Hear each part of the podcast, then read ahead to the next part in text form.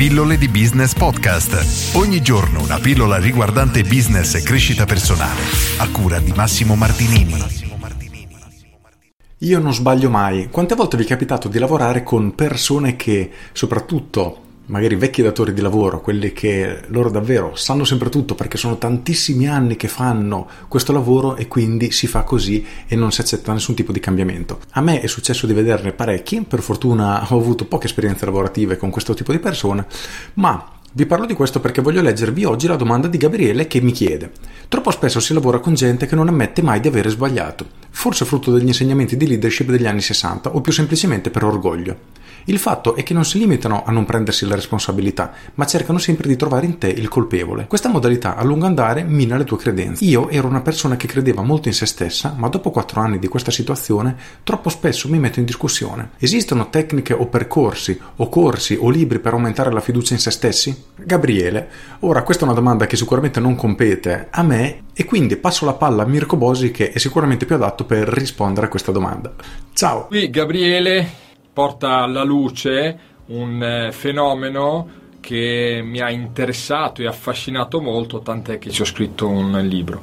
Ora non consiglio questo libro perché ha un linguaggio molto tecnico per addetti ai lavori, ma i contenuti sono stati ritenuti validi per cui sto scrivendo una versione più divulgativa, più comprensibile e quindi presto nei vari canali per chi mi segue vi informerò se vi interessa leggerlo. Ma il fenomeno lo vediamo sinteticamente in questo video perché può iniziare a dare una mano per gestire queste situazioni spiacevoli che descrive Gabriele.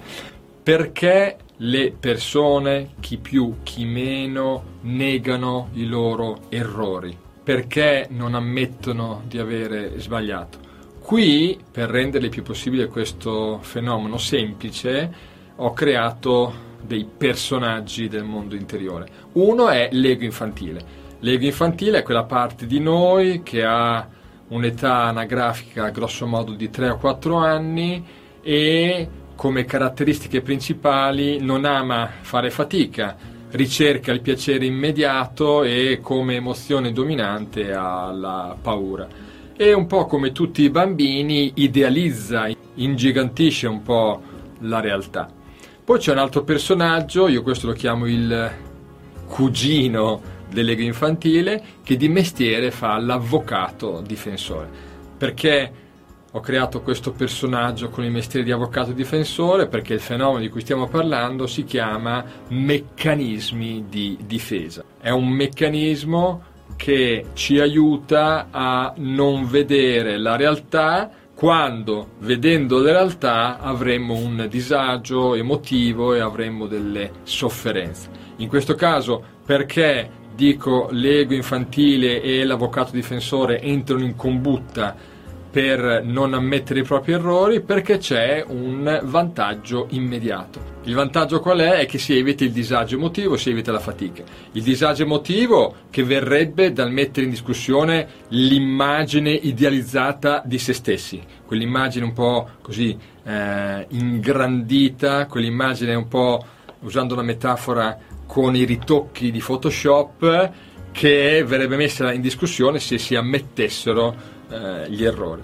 E risparmiare la fatica perché? Perché se si ammettono gli errori occorre attivarsi per sviluppare le competenze necessarie per non ripeterli e sviluppare competenze costa fatica e all'ego infantile eh, non eh, piace fare fatica ed ecco perché ingaggia spesso suo cugino l'avvocato difensore per tirare fuori scuse, questo è un meccanismo di difesa, quindi alibi, scuse è l'avvocato difensore, oppure si nega l'evidenza, questo si chiama in inglese denial, quindi è un altro meccanismo di difesa, e il terzo principale meccanismo di difesa è quello citato da Gabriele, si dà la colpa agli altri.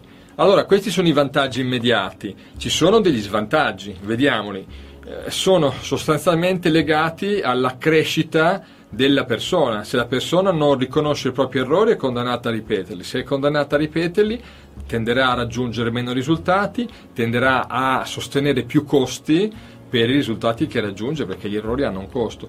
Poi se questa persona opera nel contesto di un'azienda quota parte, questo tipo di meccanismo di difesa ha un costo sul vantaggio competitivo dell'azienda, perché la sommatoria degli errori fatti e ripetuti ha un, proprio un costo economico tangibile. Poi ci sono anche costi per altri al di là dei costi economici e sono costi psicologici, costi energetici come quelli che evidenzia Gabriele in eh, questo messaggio. E allora, sviscerato un po' il eh, fenomeno, passiamo a che cosa fare. Le macro alternative quando una situazione è di questo tipo quali sono? La prima è cercare di intervenire su queste persone che ricorrono in maniera massiccia a questi meccanismi di difesa. E quindi per questo motivo nel video ho tratteggiato il eh, funzionamento di base di questo meccanismo perché volendo si può condividere questo video e magari qualcuno prenderà atto che dare la colpa agli altri è uno sport abbastanza diffuso, non è poi così eh, efficace nel medio-lungo termine. Okay? Però qui la speranza labile circa l'efficacia di questo rimedio. L'altro rimedio qual è? È uscire da questa situazione, quindi se in un contesto ci sono diverse persone che ricorrono a questo meccanismo di difesa, cambi contesto e sarai meno esposto a questo eh, fenomeno. Il problema qual è? È che questo è uno sport molto diffuso. Qui non voglio parlare dei motivi per cui a livello socio-culturale è uno sport molto diffuso in Italia, lo farò se del caso in un altro video. Quindi l'altra alternativa è lavorare su di sé e qui veniamo ai consigli. Utilizzo un approccio che io chiamo di impatto complessità crescente, quindi più andiamo avanti nei consigli che ti do, più hanno efficacia ma richiedono un po' più di investimento da parte tua. Il primo consiglio è leggiti un articolo nel mio blog mircobosi.com, l'articolo parla dei vampiri energetici e ti dà dei consigli su come schermarti da queste persone che ci drenano energia. Il secondo consiglio è iscriviti a un percorso gratuito.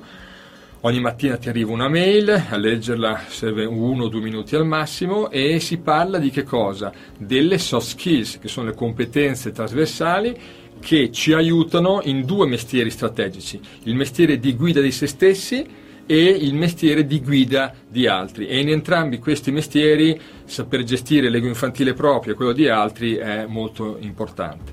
Il terzo consiglio è seguire un percorso online, questo ha un eh, costo, si chiama Cambia Marcia, è un percorso dove accompagno le persone a progettare costruire e realizzare la vita che desiderano. Siccome un prerequisito in questo viaggio verso la vita che si desidera è sviluppare fiducia, autostima, sicurezza in se stessi, questi ingredienti ritrovano molto molto spazio e soprattutto molti molti strumenti pratici, quindi questo è l'altro consiglio che mi sento di darti. Se ti interessa sapere di più su questo percorso eh, ti puoi eh, iscrivere alla lista d'attesa perché è un percorso che, di cui è appena iniziata la seconda edizione, non ti so dire, non vi so dire quando inizierà la prossima edizione, ma cliccando eh, nel link che trovi sotto puoi avere più informazioni da un lato e essere inserito nella lista d'attesa dall'altro. Bene, io spero di vederti dall'altra parte, poi che sia nel blog, che sia in Coltiva la Crescita o che sia in eh, Cambia Marcia poco importa e se non ti vedo in ogni caso ti faccio un in bocca al lupo per la tua crescita, benessere e prosperità.